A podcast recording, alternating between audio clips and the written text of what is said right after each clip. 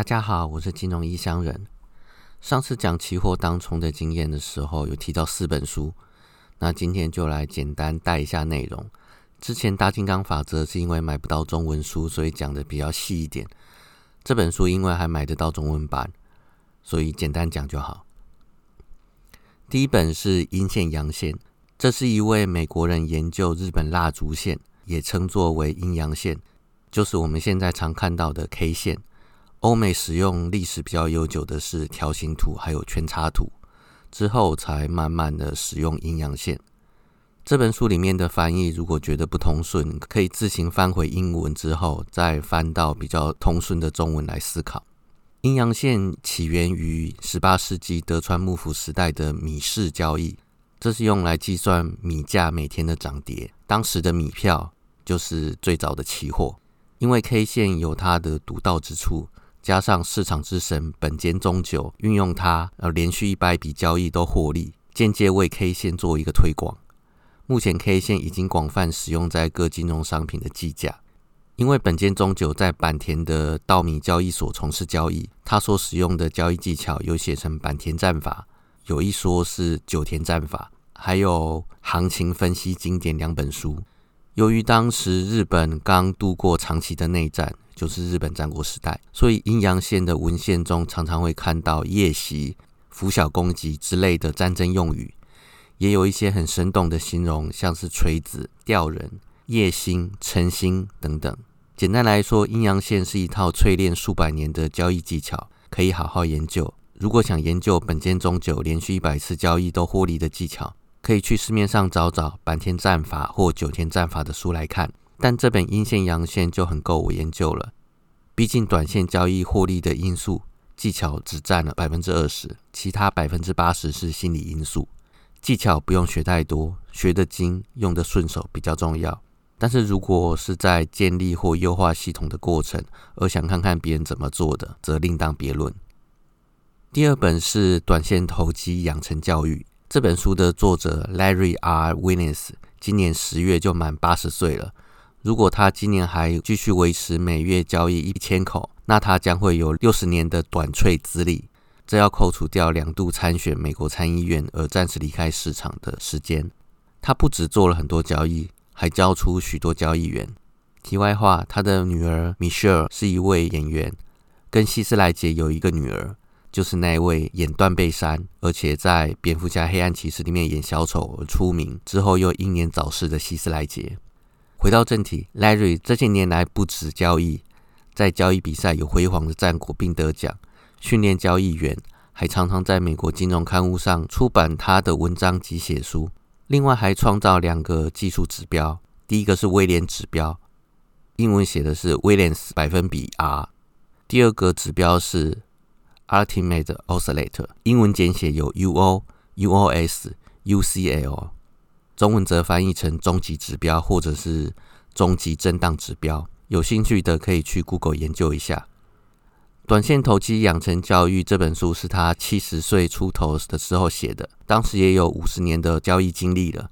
五十年中有多少风风雨雨，他都度过了，还能活在市场上，证明他有一定的能力。你想想，有多少人能在期货市场持续交易存活五十年？书中的内容除了交易法则之外，还有非常重要的资金管理及情绪管理，甚至有篇幅直接写明有哪些特征的人不适合做交易。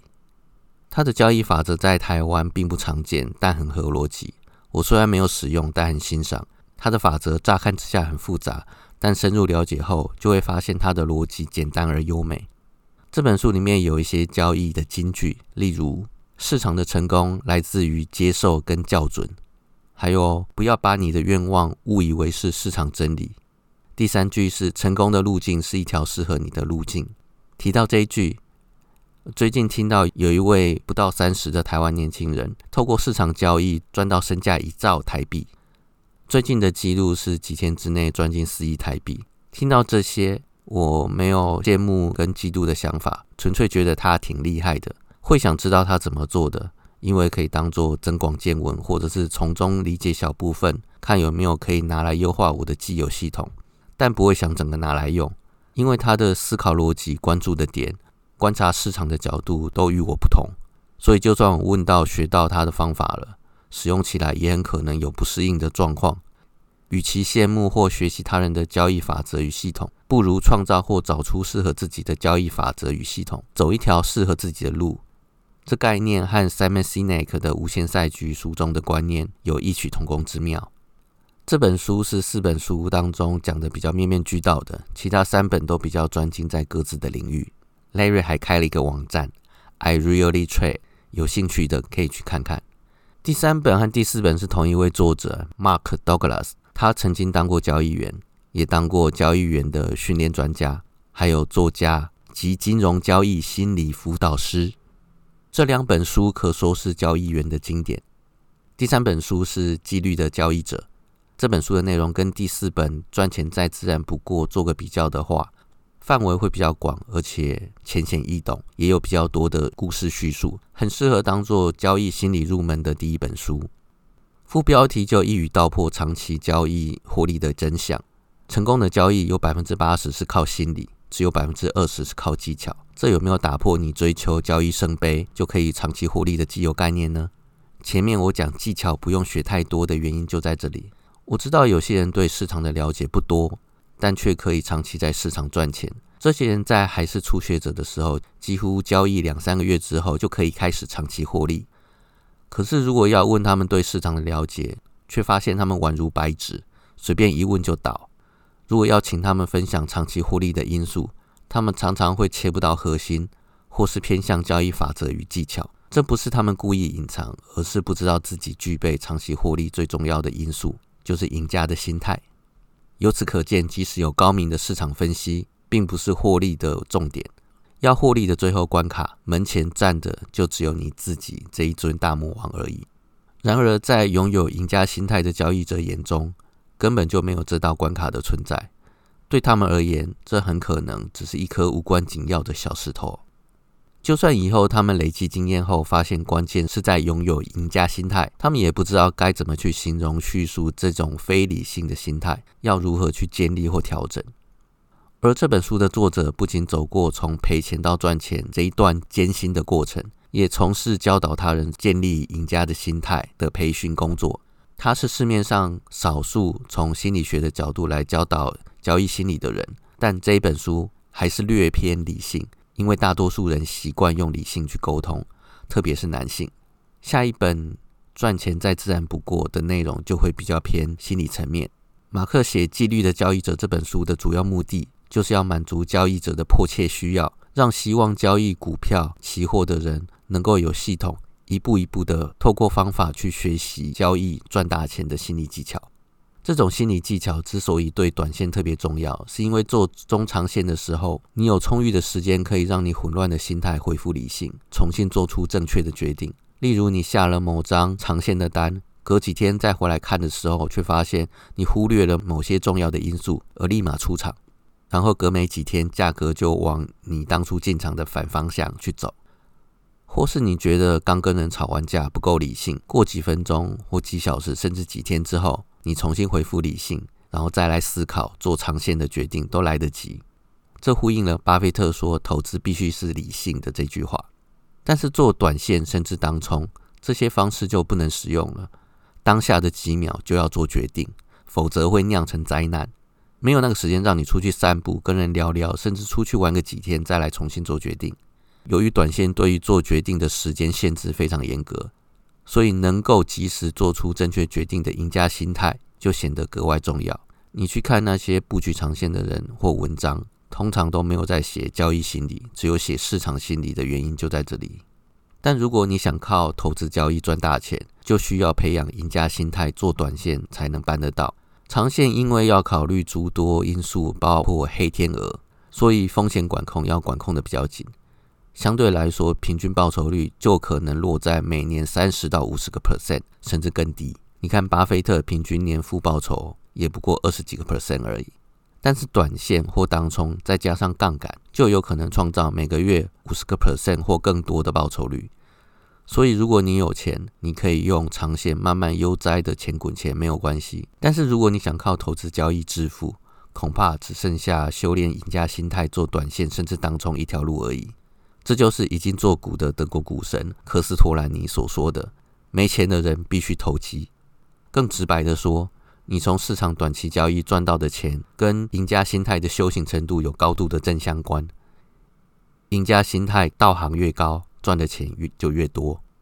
第四本赚钱再自然不过，这一本纯讲交易心理，相当高层的心法。如果是第一次看的人，可能会有点不适应这种偏心理学的写作方式。想要交易赚钱，首先得有能力看出赚钱的机会。技术分析、K 线、形态、指标、基本分析等等都可以，只要你能看出赚钱机会，而且每次看的结果都一样。